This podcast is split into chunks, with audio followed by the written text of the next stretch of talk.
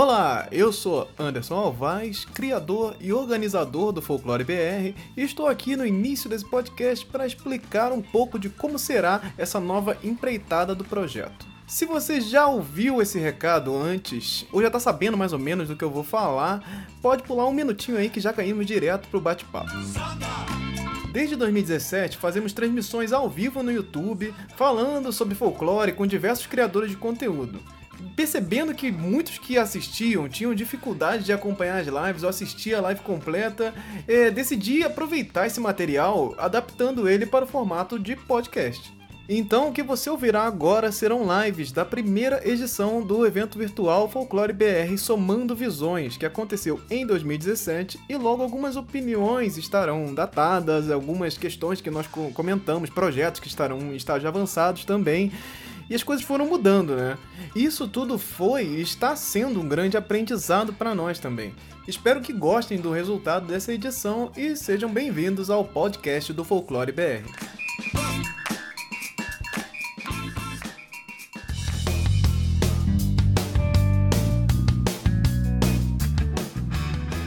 Olá, eu sou Anderson Alvaz e para essa edição eu reuni cinco quadrinistas que têm trabalhos relacionados ao tema para conversar sobre como foi produzir é, esse material inspirado em nossos mitos e lendas. E eu tentei reunir todos eles para bater um papo, todo mundo junto, mas não deu. Então as agendas não bateram, tiveram vários problemas e acabei separando áudios de cada um para poder compilar e fazer esse podcast e poder divulgar esse trabalho e falar um pouco deles aqui. E espero que isso possa somar um pouco para vocês também.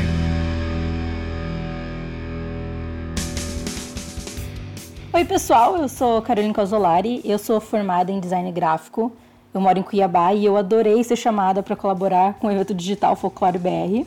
É, eu vou falar um pouquinho para vocês sobre a HQ que eu escrevi, chamada Entre Lendas. Oi pessoal, tudo bem? Aqui é o Jorge Gali, eu sou o criador do Salomão Ventura, o Caçador de Lendas, que é uma HQ que trata do folclore brasileiro com uma pegada de terror. É minha formação, eu sou jornalista, também tenho pós-graduação em marketing, em design e ilustração. Atualmente eu trabalho nesse campo, em ilustração, design, é, e também eu tenho um curso de desenho com essa pegada de, de quadrinhos aqui na região dos lagos do Rio de Janeiro, mais especificamente em Araruama. Olá pessoal, eu sou o Ícaro e sou desenhista, é, roteirista, colorista, enfim, o criador de Rio Negro o horror que habita no coração da Amazônia, e do quadrinho independente A Bruxa.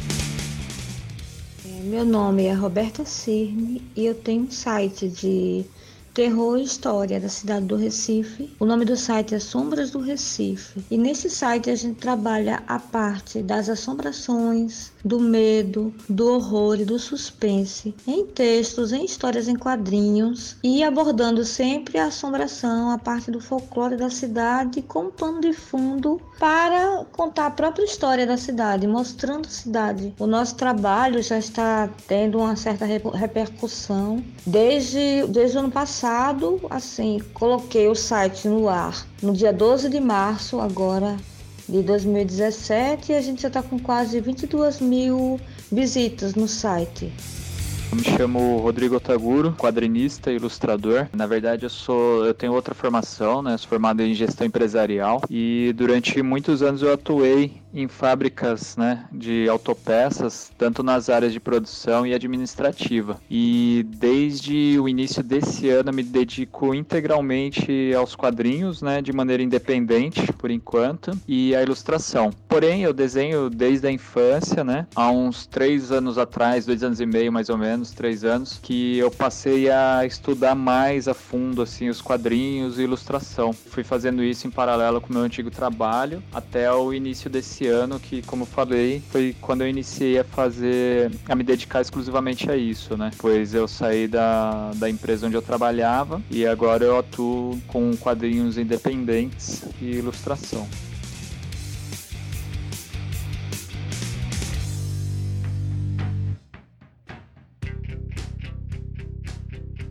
Nessa primeira parte, eu pedi para que eles contassem um pouco do trabalho deles e quais foram as influências para chegarem ao, resultado que eles queriam.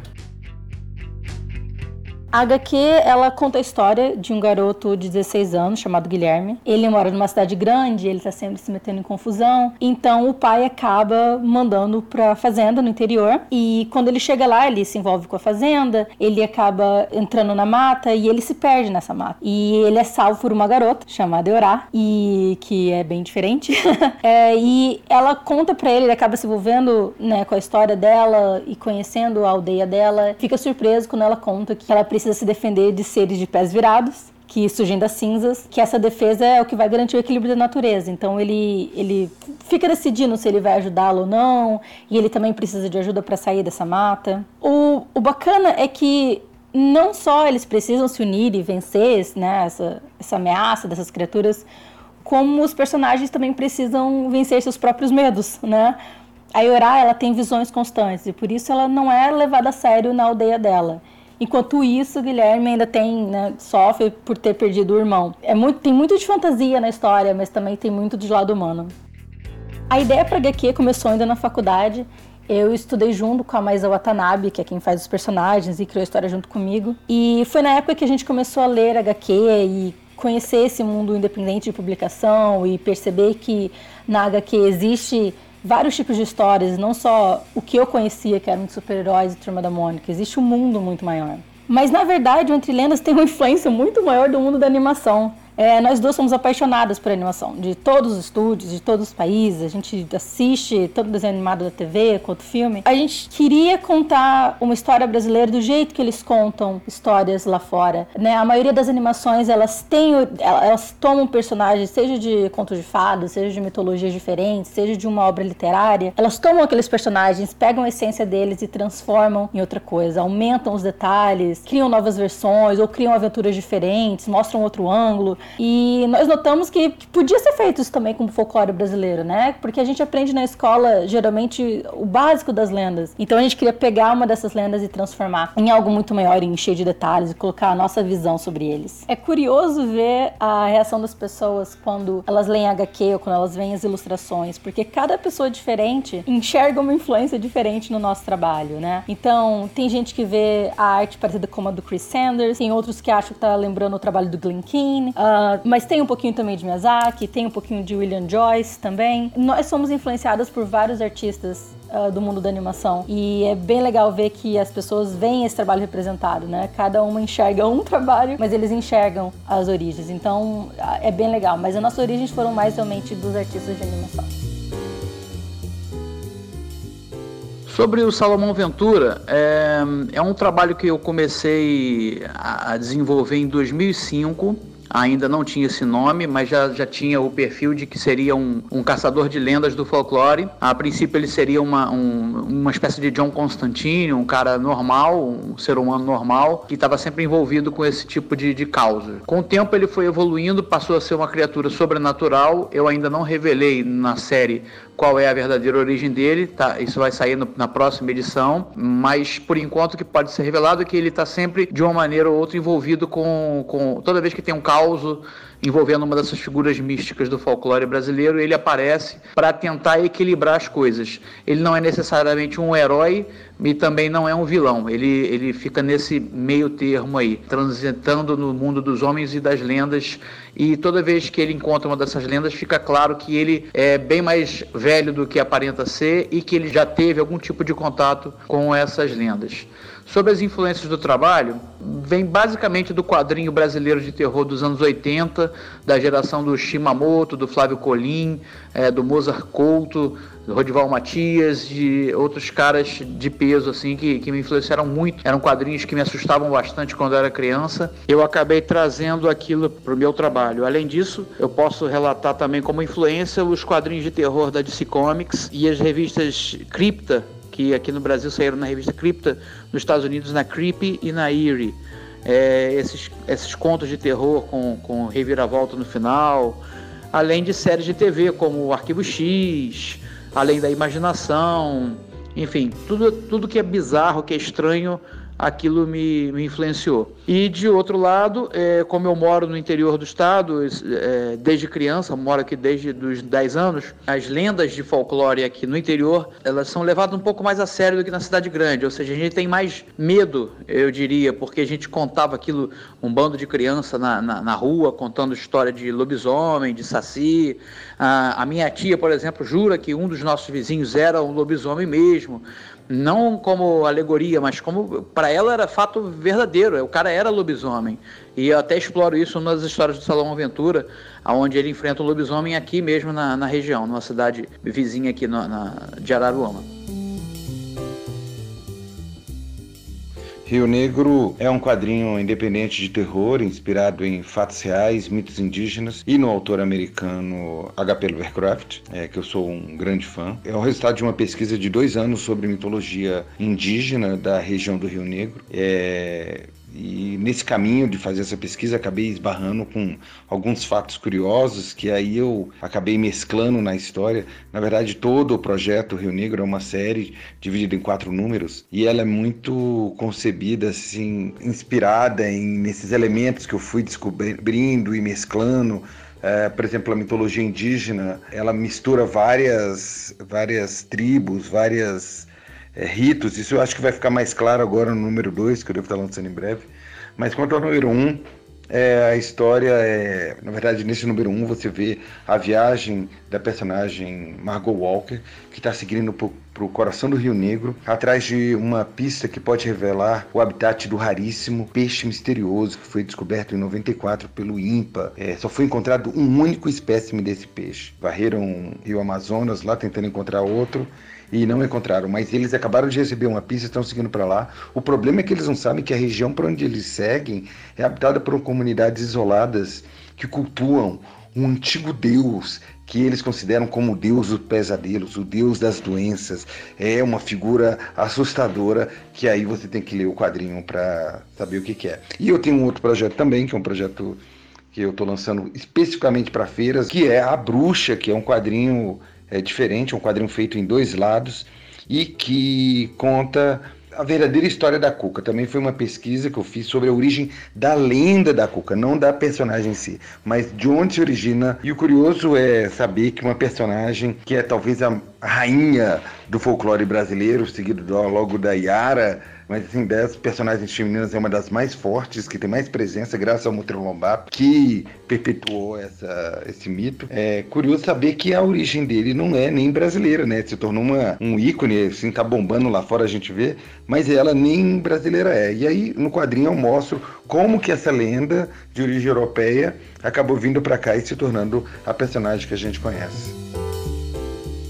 Ainda quanto a influências para trabalhar nesse Rio Negro, eu me baseei muito em pesquisas acadêmicas, é, de, às vezes universitários que faziam a sua apresentação final. Muitas vezes esse pessoal de antropologia vai fazer pesquisa com índios, então eles fazem um relato da, das lendas envolvendo os seus deuses. Então eu tinha eu consegui muito material a esse respeito. Também li muito material de jesuítas que faziam a tradução do texto, das línguas, né? Bem, me inspirei em muitas obras de antropólogos também, o pouco que eu li ainda, porque é um material assim, apesar de é muito difícil encontrar material é, de, de, a respeito das lendas indígenas, na verdade é muito complicado, porque você encontra muito material ainda que não está mais disponível publicação, muito material que foi produzido pela universidade não está mais disponível. Por sorte, a internet está aí como uma coisa para quebrar mesmo fronteiras e permitir que eu tivesse acesso a esses livros, eh, ainda que de forma digital. Mas foi uma, é um material muito rico que se encontra por aí ainda, catalogando essas lendas. Difícil de achar, mas é interessante demais, vale a pena, de repente, eu pretendo até divulgar mais dessa biografia que eu pesquisei é, ao final do, do quadrinho. É difícil falar disso agora sem dar spoilers da, da minha obra, então eu prefiro manter para aqui. Mas outra fonte de inspiração também para mim ao produzir esse quadrinho são os quadrinhos do Alan Moore, especialmente porque ele eh, trabalhou muito nesse tema de Lovecraft. E eu acho que assim, uma coisa que me impulsionou, que me, eh, me estimulou muito a fazer Rio Negro e da forma como está saindo foi um quadrinho do Alan Moore, que é o Neonomicon. É, e outras obras também. Eu gosto muito do Alan Moore por ele fazer esse trabalho de pesquisa e envolver isso nas histórias dele. Então sempre tem uma coisa que ela, ele não é colocado de graça. Então, isso me inspirou muito a trabalhar Rio Negro também. Eu acho que até sou presunçoso falar, mas realmente eu tenho ele como um grande autor de quadrinhos também. Tentei realmente fazer um trabalho assim inspirado na forma como ele conduziu os trabalhos que ele escreveu. No trabalho que eu estou fazendo atualmente, como eu disse, eu pego as lendas da cidade e eu estou colocando elas logo em histórias em quadrinhos. E também eu conto um pouco na parte do blog, né? Eu falo da cidade, de fatos pitorescos eu conto a respeito das lendas, dos mitos, tudo mais ligado com assombração. O Recife é a cidade mais assombrada do Brasil. Por que, que é a cidade mais assombrada do Brasil? Porque todas as nossas histórias são basicamente histórias de assombrações. São assombrações que acontecem em toda a cidade, assombrações que acontecem em todos os bairros. E sempre a pessoa que tem alguma história sobre uma assombração que apareceu, uma coisa que viu ou que ouviu, um parente que contou, a lenda, uma história que uma avó disse que aconteceu com o primo do tio, do enteado, do avô, do papagaio. E aí a gente vai sabendo dessas coisas e vai compilando e trazendo, né? Dentro das minhas influências maiores do meu trabalho, eu posso dizer que estão Gilberto Freire, com todo o arcabouço da, da cultura dele, da literatura dele, porque muita gente pensa que Gilberto Freire é só um livro, Assombrações do Recife Velho, quando na realidade ele tem mais de 60 obras, assim, opúsculos, obras, textos é, que ele escreveu para revistas, inclusive valorizando a história em quadrinhos como instrumento de educação. Também temos Câmara Cascudo, claro, né? É uma coisa imprescindível para quem estuda folclore, quem estuda lendas e mitos, quem trabalha nessa área do folclore, tem que ter dentro do seu conhecimento obra de Câmara Cascudo. E eu também gosto muito de um autor local que ele tem uma coisa mais intimista com a cidade, chamado Mário Sete. Mário Sete, ele é um, um sociólogo, pode-se dizer assim. Ele também escreveu algumas obras literárias muito legais. E ele pega bem esse espírito recifense, né? Então, junto tudo isso e tento resgatar um Recife que não, não existe mais um Recife que não é mais visto nem percebido pelas pessoas, ruas que foram destruídas, casas que foram demolidas, né, igrejas que também sumiram e todo e todas essas coisas e junto com as assombrações, com o terror, né? Porque eu gosto muito do folclore local. Eu, eu costumo dizer que é o, o, folclore, né? Tudo é folclore. Se você parar para pensar, é tudo que existe, qualquer história contada é uma história folclórica, né? Assim, o Drácula ele é um folclore da, da Romênia.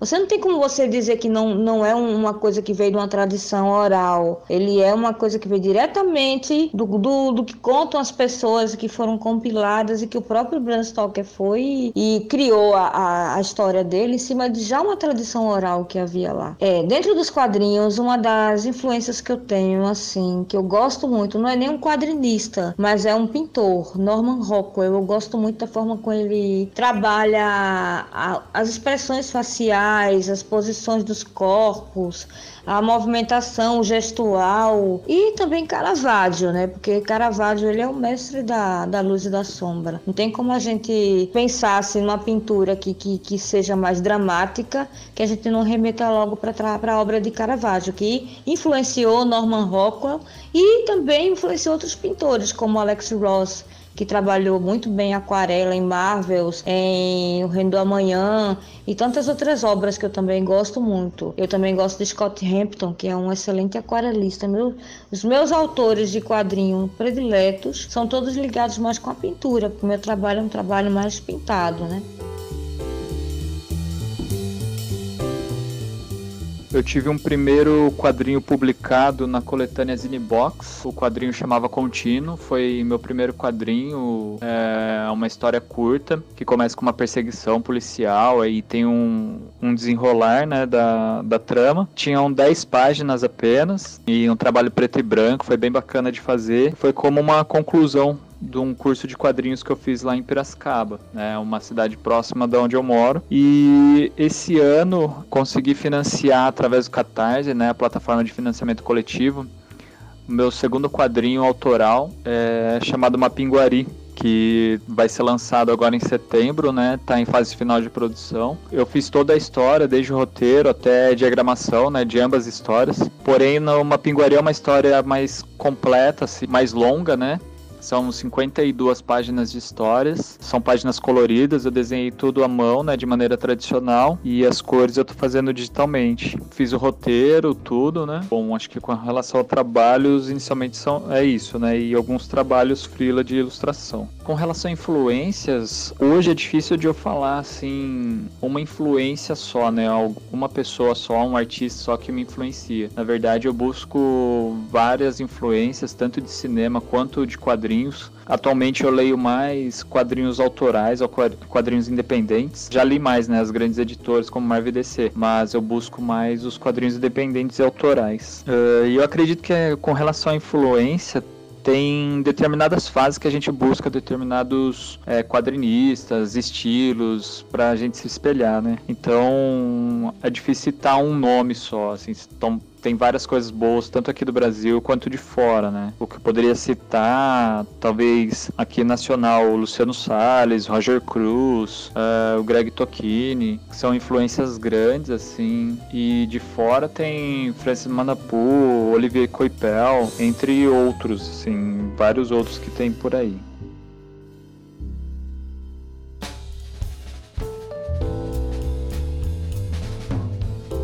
Bem, sabemos que existem uma série de preconceitos com o folclore e com os quadrinhos, né? Por serem só de crianças e etc. Perguntei se eles consideram os quadrinhos um bom meio de divulgação do folclore e como está sendo a recepção do trabalho deles. Eu acho que os quadrinhos não só preservam o folclore, como podem ser a porta de entrada para os leitores iniciantes para esse universo, porque quem gosta de quadrinhos lê muita coisa de fora, então vê muito, muita mitologia, muita lenda, muita cultura representada de fora. Eles ficam bem surpresos quando eles veem a nossa cultura, o nosso folclore representado nas páginas. Eu diria que até um pouco orgulhosos. Então, eu acho que sim, o quadrinho é excelente para espalhar o folclore que por tanto tempo a gente só viu no sítio do Pica-Pau Amarelo ou em sala de aula. Eu acho que as histórias em quadrinhos são um excelente veículo para contar histórias de qualquer espécie. É, como o folclore a gente recebe ele meio mastigado é, e, vamos dizer, abrandado para o consumo infanto-juvenil, o tipo de trabalho que eu faço, que é pegar a, os relatos orais originais, eu me baseio muito em Luiz da Câmara Cascudo para poder verificar exatamente a origem dessas lendas e a gente acaba percebendo que são muito mais assustadoras do que a gente conhece. Por exemplo, é, eu tive o meu primeiro contato com o Saci Pererê através do sítio do Pica-Pau Amarelo. E era um Saci bonzinho, um Saci amigo da galera. E quando você vai estudar os relatos de Saci do Luiz da Câmara Cascudo, você vê que o negócio é muito mais assustador. E assim as outras figuras folclóricas.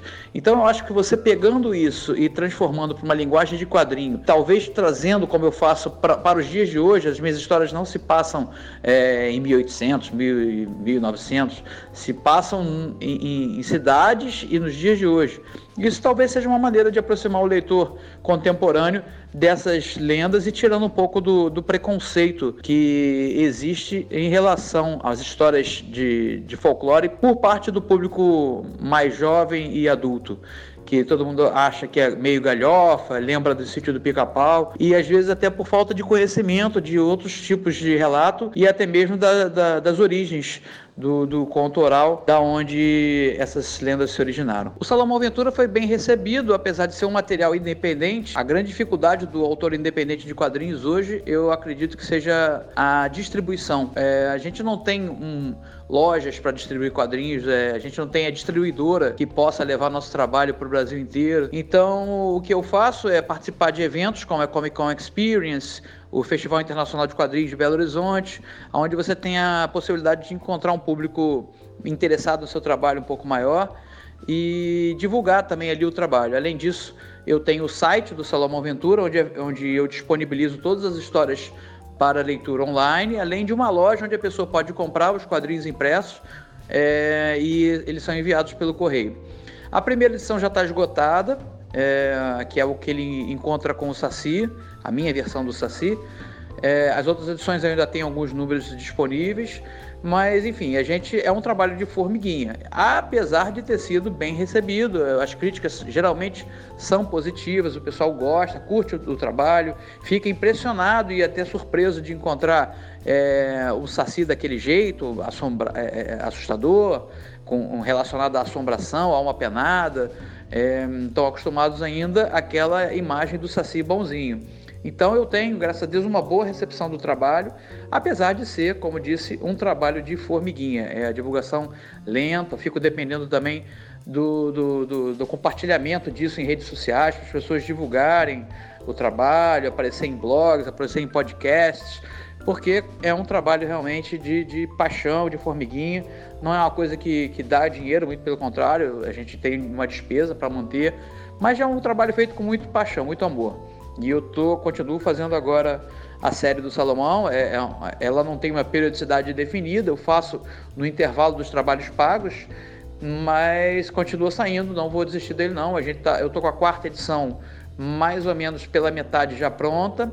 E agora na Comic Con Experience de 2017 eu vou relançar o, a história do Saci com páginas extras e mais dois contos inéditos no, no Almanac do Salomão Ventura. Então é isso, continuar trabalhando e torcendo para a galera acompanhar cada vez mais e divulgar cada vez mais o folclore, esse lado bacana do folclore aí que muita gente ainda não conhece. Eu acho assim que uh, os quadrinhos são sim uma excelente forma de preservar e perpetuar o folclore, transferir o conhecimento. Eu acho que é isso que eu acho que é muito interessante do quadrinho, assim como livros e tudo, né? Assim, é, mas eu acho que o quadrinho alcança mentes mais jovens, ele captura mentes mais jovens mais facilmente. Então, eu acho que ele tem um potencial didático muito grande. Eu acho que quando você pega um tema para como folclore, insere dentro do contexto quadrinhos, você está disseminando o folclore para mentes mais jovens, para mentes mais dinâmicas, você está é, permitindo que outras pessoas tenham uma possibilidade de adquirir o conhecimento de uma forma muito prazerosa, né? Tá associado mesmo. Às vezes o livro é, a pessoa lê no castigo, a pessoa lê porque é obrigado na escola, mas eu não vejo as pessoas é, torcerem o nariz para ler um quadrinho, mesmo quando são obrigadas a isso. Então eu acho que é uma ferramenta incrível, assim como são também nos desenhos animados, a gente vê projetos acontecendo aí na YouTube é, de temas relacionados ao folclore brasileiro. E até eu acho que até o, o próprio tema do Brasil tem se tornado muito interessante, talvez esteja se abrindo aí um canal para as pessoas prestarem mais atenção, ouvirem mais, valorizar mais o folclore nacional. Acho que é um caminho que está sendo aberto aí por animações também, como o Irmão de Jorel, que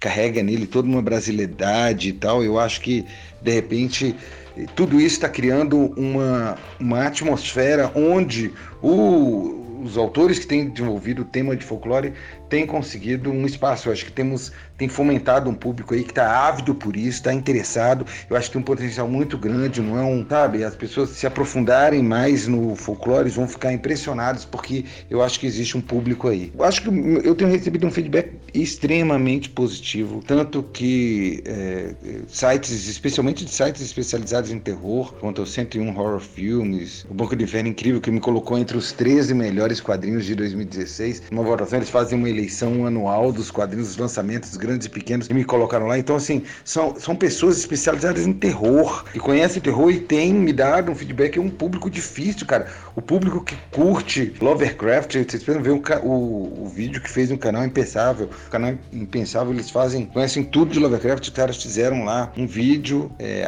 com análise da minha obra, com feedback super positivo também.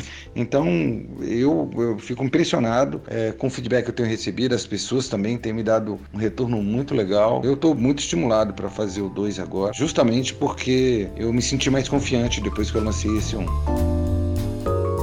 é, os quadrinhos eles são excelente meio de preservação de qualquer conteúdo histórico, geográfico, filosófico, científico que você possa imaginar. Pense o seguinte: se você pega um, um conteúdo que a pessoa só tem uma coisa escrita, você vai colocar aquela parte escrita para a pessoa e aquilo ali não vai se fixar tanto como se ele tivesse uma imagem associada. A história em quadrinhos tem essa capacidade de, com uma imagem, afixar uma ideia, um pensamento e um conhecimento. É, Gilberto Freire já falou em um, uma série de reportagens que ele deu para a revista Cruzeiro. Em 1952, ele fala sobre a importância da história em quadrinhos em contar a história, né, em facilitar para que a criança apreenda o conteúdo, né, com mais facilidade. Claro que folclore, assim, para mim, no caso, eu estou levantando a bandeira do folclore. É, Sombras do Recife é o primeiro site, assim, do Brasil que está sobre cultura recifense, que está aí de terror, né, de terror recifense, que está associando ao folclore. Eu sempre tive esse respeito máximo pelo folclore. Justamente pelo que eu falei antes, o folclore, ele tudo é folclore. Todas as histórias que a gente escuta, se você parar para pensar, Drácula, como eu falei, a própria Mary Shelley, ela usou a imaginação dela para criar o monstro de Frankenstein, e o monstro, ele é uma coisa folclórica já. Ele já foi adaptado de tantas e tantas formas, até pela turma da Mônica, que se torna uma coisa folclórica. Então já é uma, uma, uma figura que já foi repetida, ela foi mimetizada e ela foi colocada em outra, em outra dimensão já, até do, do cômico e do, do trágico, né? Então a gente pode imaginar que, que pode ser é, utilizada de formas diversas, né? No caso do meu trabalho em si, eu já trabalhava com história antes, eu tenho essa pesquisa do Sombras do Recife desde 1997. Eu até encontrei um caderno ontem que eu tirei uma foto que tinha uma compilação de 98, ou seja, eu já tinha pego o material que eu tinha mais antigo, tinha colocado no caderno para guardar e tinha falando sobre assombrações e sobre lendas e sobre folclore já nesse caderno que é uma coisa assim que eu fiquei super emocionada de ver com uma coisa quase com 18, 19 anos atrás eu já estava trabalhando nessa ideia, né? Infelizmente naquela época não teve muita facilidade, não havia uma, uma abertura tão legal para a gente como, como produtor cultural e muito menos para mulheres, né, nos quadrinhos. E aí eu tentei em vários âmbitos, tentei em várias instâncias e eu nunca consegui publicar nada a nível a nível assim estatal, a nível de governo, a nível de, de projeto cultural, nada engatilhava, né? Tive que parar para fazer outros projetos. Eu fiz uns projetos que me renderam um prêmio de, de quadrinhos, né? O HQ Mix, que foi um trabalho que eu fiz com a sinagoga. A princípio eu fiz com a Fundarp aqui de Pernambuco. Depois eu trabalhei com o Mink, né? Com o Ministério da Cultura, fazendo quatro álbuns para o Mink a partir da, da obra da, da Tânia Kaufmann, né? Falando sobre a presença judaica em Pernambuco. E eu trabalhei com outros, outras coisas. Eu trabalhei com o Afro HQ, que é um, um álbum de quadrinhos falando sobre a presença negra no mundo, né, contado pelos orixás, onde cada um deles lida com um aspecto da cultura negra. E também trabalhei com é, o projeto de, dos Heróis da Restauração Pernambucana. Esse projeto dos Heróis da Restauração a gente fez junto com a filha de José Antônio Gonçalves de Melo, Dona Dilva Gonçalves. E foi um projeto baseado no livro do pai dela, né, que é um dos, também um dos grandes escritores e que retratou perfeitamente a presença holandesa em Pernambuco. Né? Ele tem uma, um vasto conhecimento, tinha né, um vasto conhecimento a respeito dos holandeses em Pernambuco. É, e assim, atualmente, quando eu, eu, parei um tempo sem fazer quadrinhos e resolvi retomar, e disse: não, agora eu vou retomar a minha ideia original, que eu sempre tive, sempre quis fazer, e eu nunca tinha parado para fazer. E isso começou ano passado, com o site esse ano tá vendo uma, um boom muito grande. Eu tô com 11 mil seguidores no Instagram, são 21 mil visitas no site. O site tá muito, muito assim, visitado e as pessoas falam comigo. E eu tô tendo um retorno de carinho muito grande das pessoas aqui em Recife. São pessoas que estão gostando da, da, da temática, né? Da, de juntar história com as assombrações, uma coisa era uma lacuna que tinha aqui no Recife. Nenhum site tinha feito isso, assim, de pegar uma assombração, dar ela um, um cunho mais sério, uma coisa mais assustadora mesmo, não ridícula, não uma coisa que, que seja um, risível, mas uma assombração que ela tem um contexto de medo e inserida dentro da história da cidade, numa época onde existiu, na época que ela estava presente como um ser humano vivo, né? Ou que levou ela a se transformar naquela assombração. Eu estou tendo um, um retorno muito bom desse ponto de vista.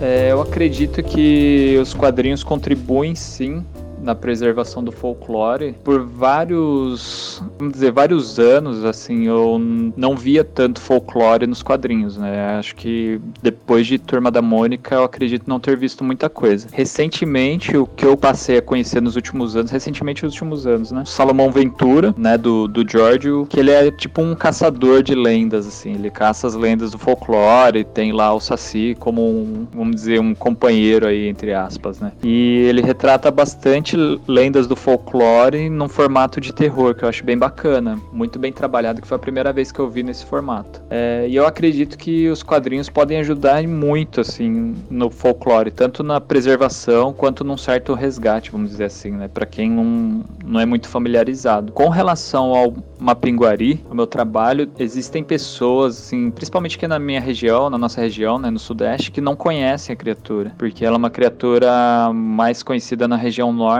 Então, muitos perguntam se eu que inventei, se eu que criei, mas na realidade eu explico assim que é do folclore e tal. Muitos se fazem surpresos porque não realmente não conhecem. Quando fala de folclore, muitos lembram assim do, do Curupira, do Saci, Yara, esses personagens mais comuns, vamos dizer assim. Né? É legal isso porque as pessoas ficam curiosas. São raras as pessoas que realmente conhecem a criatura. Eu acho isso bacana. Então eu, eu, eu vejo como uma recepção muito boa e muito muitos, quando em conversa, assim, querem ver, ficam ansiosos em ver o trabalho pronto, né, o livro impresso, para poder ver o, do que se trata a história, o que, que eu falei, como que eu escrevi e tudo mais.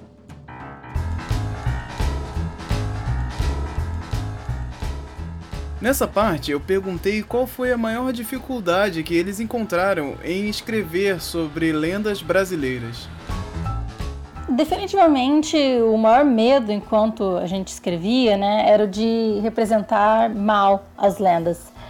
Uh, de alterá-las tanto que elas não parecessem mais algo nosso, né? Teve também o medo da, né, dos leitores não se mostrarem interessados, mas isso foi uma, uma feliz decepção. Uh, acho que esses dois medos foram os maiores, de representar mal as nossas lendas e de ter uma resistência do público. É legal também falar sobre a maior facilidade de escrever quadrinhos, uh, que foi o fato de ter muito material, né? Muito material mesmo. Um, quanto mais a gente pesquisava sobre Curupiras, mais outras lendas iam surgindo e uma lenda puxa a outra. Então, logo a gente estava lendo sobre Guerreiro e Camiaba e estava lendo sobre uh, as diferentes leituras de Curupira e sobre o que que Boitatá é para cada, para cada região do país. Então, tem, tem muito material, tem muito folclore para mexer, tem muita coisa que dá para fazer ainda dessa fonte. Se por um lado a gente tem medo de usar a fonte de uma maneira errada, por outro a gente tem muito material de onde gente pode tirar inspiração.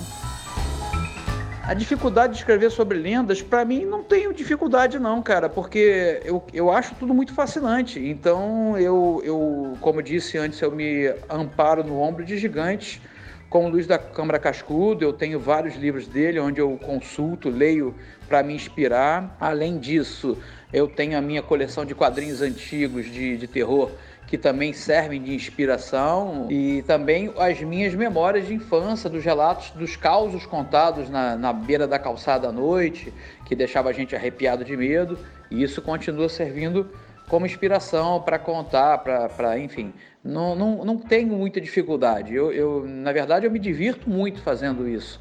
É uma coisa que, se me desse grana, eu viveria só fazendo isso, não faria mais nada, porque me dá muito prazer. Eu sinto prazer em, em, em me assustar e em assustar os outros no bom sentido, né? É, o medo é uma, é uma sensação é, catártica, gostosa, quando você a história termina e você vê que é, ou o bem venceu o mal ou não. Eu, tudo acabou muito mal, mas é uma história que mexeu contigo.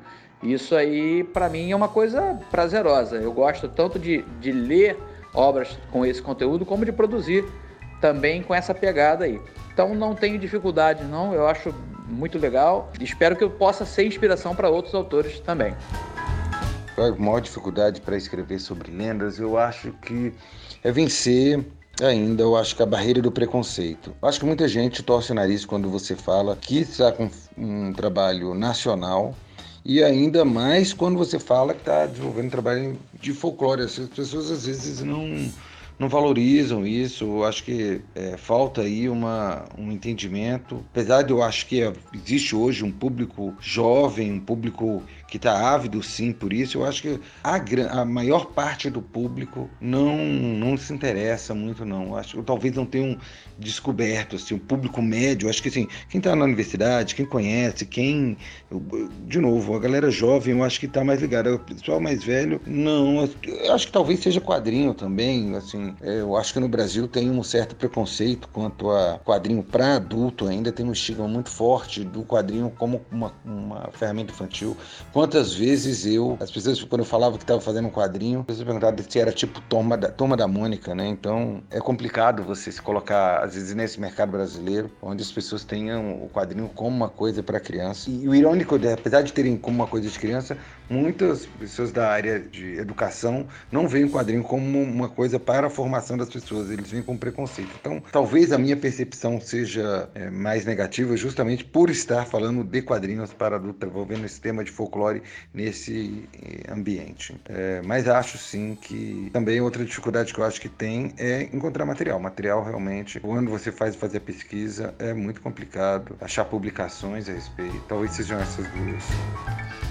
É, no meu ponto de vista, a maior dificuldade em escrever sobre as lendas é conseguir material é, didático, material de referência. A referência que eu tenho, eu tenho uma biblioteca bem vasta do material e, assim, sobre a história do Recife que eu acumulei ao longo dos anos em xeroxes, eu frequentei sebos, eu comprei livros que não existem mais, livros que estão fora de, de catálogo, livros que nunca mais serão, provavelmente nunca nunca mais serão publicados porque não há um interesse do, do Estado mesmo em, em republicar essas obras. Então eu tenho todo esse material de referência, mas às vezes a gente esbarra numa dificuldade técnica de referência mesmo. Por exemplo, se eu vou falar sobre Branca Dias, que viveu em 1570, mais ou menos, ela estava aqui no Recife, estava viva. Como é que eu vou falar? Ela é uma assombração, no caso, ela dizem que ela assombra o riacho do, da prata, né? Que ela jogou as pratas dentro do riacho e ali, com medo da, da visitação, né, do visitador do, do Santo Ofício, e ela jogou lá dentro as pratas e ninguém,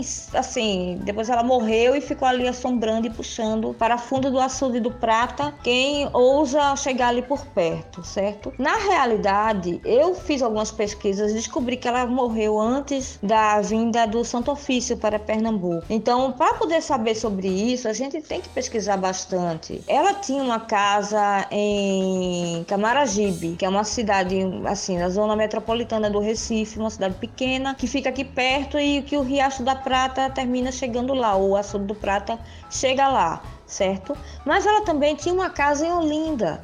Aí a gente tem que descobrir onde é a casa. Eu sei onde é a casa dela, que tinha um poço e tal. Ela usava a casa de Camaragibe para fazer os rituais da religião dela, que ela era judia. Então ela usava para esses rituais, né, da, da religiosidade dela. Para poder a gente chegar a descobrir onde era a casa de Branca Dias, em Olinda foi meio complicado, né? Assim, porque simplesmente não tem mais nenhuma nenhuma referência, não tem mais nenhum dado guardado.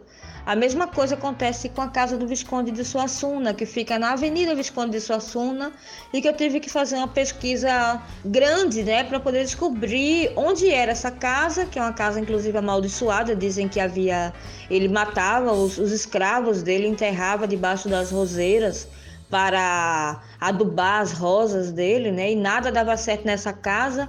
E essa casa virou uma, um, uma tecelagem depois, e essa tecelagem faliu. E aí, para poder encontrar a fábrica, que foi a casa, foi uma, uma dificuldade, né? Então, a grande dificuldade para a gente falar sobre lendas aqui, pelo menos aqui em Recife, é essa falta de dados, essa falta de dados muito acurados, né, a respeito até da, das assombrações que vieram de pessoas que já foram vivas. Eu acho que uma das dificuldades para se escrever sobre as lendas, rep representá-las, está relacionado com referências, né? Onde buscar uma referência mais neutra, vamos dizer assim, que não tenha sido é, retratada pela, pela literatura mais atual, né? pelos quadrinhos mais atuais e tal, ou de uma maneira que não seja tão infantilizada. Eu particularmente não acho nada de errado em ser infantilizado, porém eu acredito que dá para se retratar o folclore de outra maneira, senão com criaturas bonitinhas e fofinhas e tudo mais. Como eu disse, não tem nenhum problema com relação a isso, mas eu acho legal fazer um negócio diferente, como uh, o lobisomem é retratado lá fora, os vampiros e tudo mais, que eu acho que é bacana também. Uma das dificuldades que eu vejo é isso, com relação a referências. Estamos chegando ao fim do podcast do Folclore BR. Espero que tenha curtido o bate-papo e que ele tenha agregado alguma coisa para você. Os links relacionados a esse episódio provavelmente estarão na postagem de onde você estiver ouvindo, mas qualquer coisa é só perguntar pra, pra gente aí pelas redes sociais. Estamos no Instagram, no Twitter, no Facebook. Basta buscar aí Folclore BR, que provavelmente é a gente mesmo. Aproveita para se inscrever também no nosso canal no YouTube, youtube.com/folclorebr. Ah, e você pode buscar folclorebr.com que você vai encontrar coisa lá também. Esse podcast foi produzido por Alvaz e editado por Rodrigo Vale.